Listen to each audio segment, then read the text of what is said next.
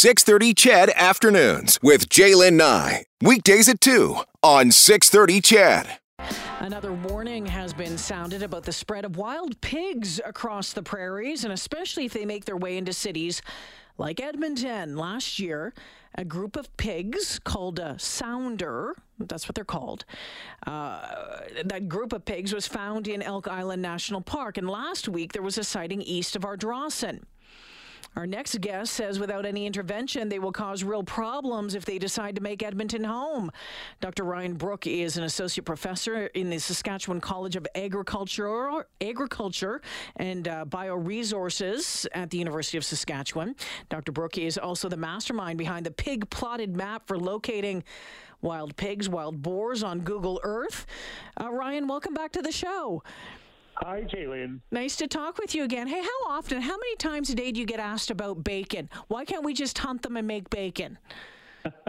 yeah, we get that a lot for a lot of years, and uh, unfortunately, the the response that I always say is you cannot barbecue your way out of a wild pig problem. Unfortunately, and uh, a lot of people would love to love to see hunters take care of it, but unfortunately, in this particular case, that's just not the option. No, and and and, and from what I understand, the, the option is is oftentimes if if they're they're hunted, um, they become even more adept at eluding humans.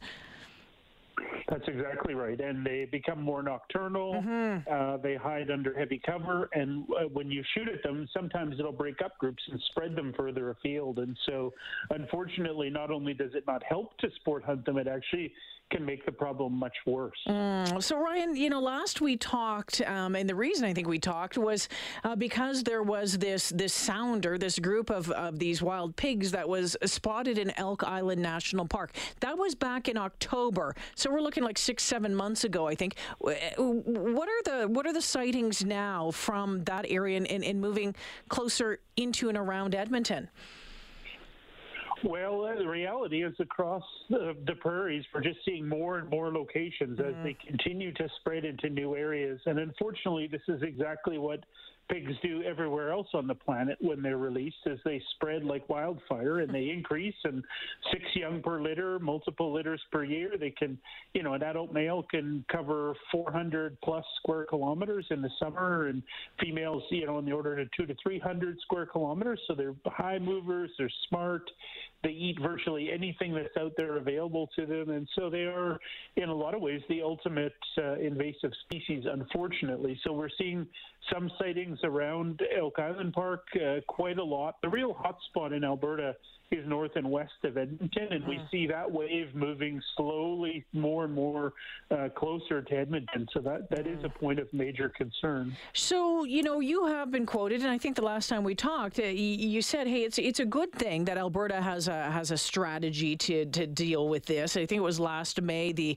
Alberta Invasive Species Council launched the uh, Squeal on Pigs uh, campaign seeking tips. But you're suggesting that cities like Edmonton need to come up with a plan as well. Why is that?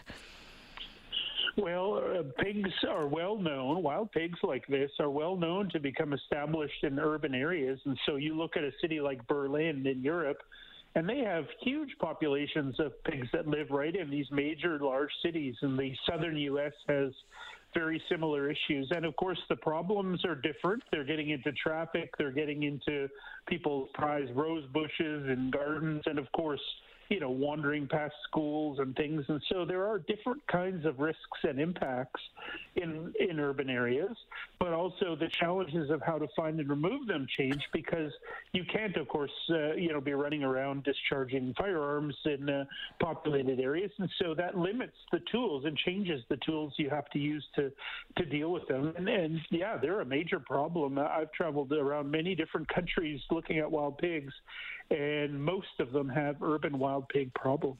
Was the United States has uh, some big issues with wild pigs as well, and the amount of damage that is reported every year. What about 2.5 billion dollars in damage every year?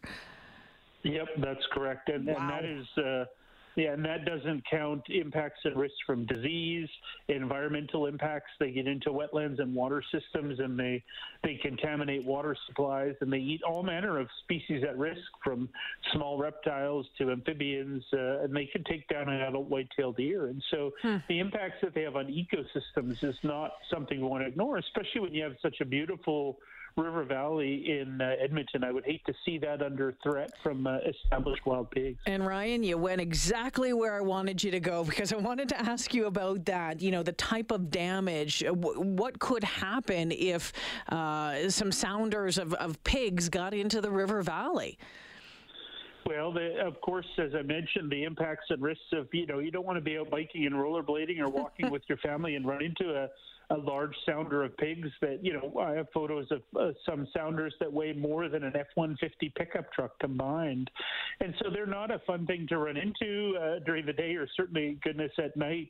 But the impacts are broad. There are concerns about them, you know, killing and eating pets, which we know can happen because they will eat anything. Um, there are also all this environmental damage. And so you have deer in the valley and they will feed away on, on plants and you'll barely notice that impact. Pigs are rooters. They get their nose into the ground and they mm-hmm. tear it up.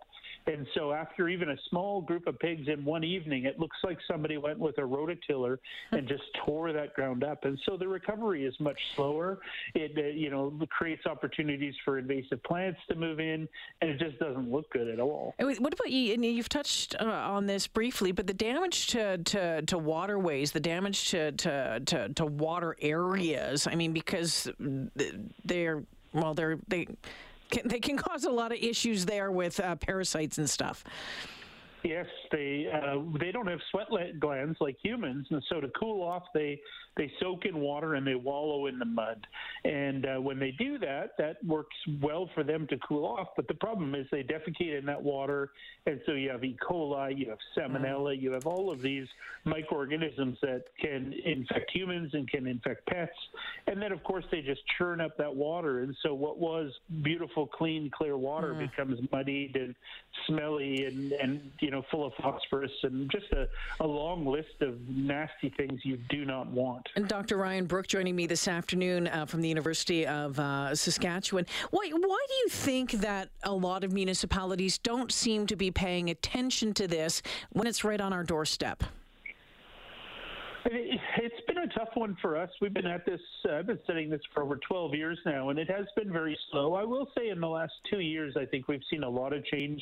I think Alberta has really stepped up uh, in a lot of ways, leading the charge. And as you say, the, the Squeal on Pigs program is so great that, you know, you can call and report them. And so lots of positives. I think it's been a difficult one in part because they are out of sight, out of mind. People mm-hmm. aren't seeing them. And we see this in urban areas, we see this in rural areas where you talk to people and they say, well, you know, that's fine, Ryan, but we don't have pigs around here. And I said, well, I'm sorry, but we actually have three GPS collared pigs literally in your back 40 uh, that have been living there for the last four months and they didn't know.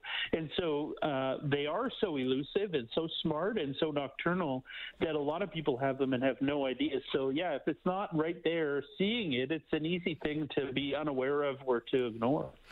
So, how, how, would, would, how would a city handle it you know if, if the issue isn't like right on your doorstep right now but planning it what would they plan for? How would they how would they plan for an issue as as these animals move closer I think certainly awareness and education is part of it. Having people know what you know, then this is what Squeal on Pigs is all about. Yeah. Is spreading the word that pigs are bad because some people might see, and I know lots of people have seen them in various places and said, "Oh, that was bizarre. I didn't know that was a thing." But who cares, right? It's just another wildlife. Well, you need to know these are serious invasive species. They can be a risk to you know public safety, um, but also I think being proactive in in developing a strategy before, not after, trying to scramble and deal with it. And, you know, you saw this in the, the greater Toronto area just before Christmas. There was a 14 wild pigs running around the greater Toronto area, a hmm. much larger urban area. And, and, you know, they had some plans in place and they already had a strategy. And so they were able to respond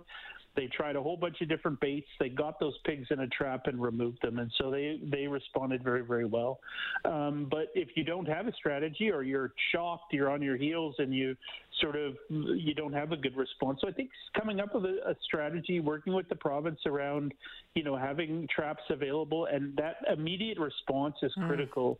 Uh, and and we're big advocates of trail cameras, both urban and rural, and we have uh, we have several dozen around the city of Saskatoon here where I am, looking for pigs actively already, and certainly having that network of trail cameras uh, to detect them, having a you know the squeal on pigs where there's a phone number. Okay, I saw a pig, I'm calling it in right away, and then that absolute rapid response is so critical. You can't wait a month. You can't have a couple of committee meetings and yeah. debate it. You need to sort of like I mean we literally need uh, and or sort of have with squeal on pigs this idea that it's the 911 for pigs and and that works that only works when you have a really rapid response because these things can be uh, reproduced, you know, three months, three weeks, three days, 115 wow. days, and all of a sudden they're they're putting another litter of pigs on the landscape. So time they're is busy. so critical. They are very busy. Wild wild pigs are very much a love the one you're with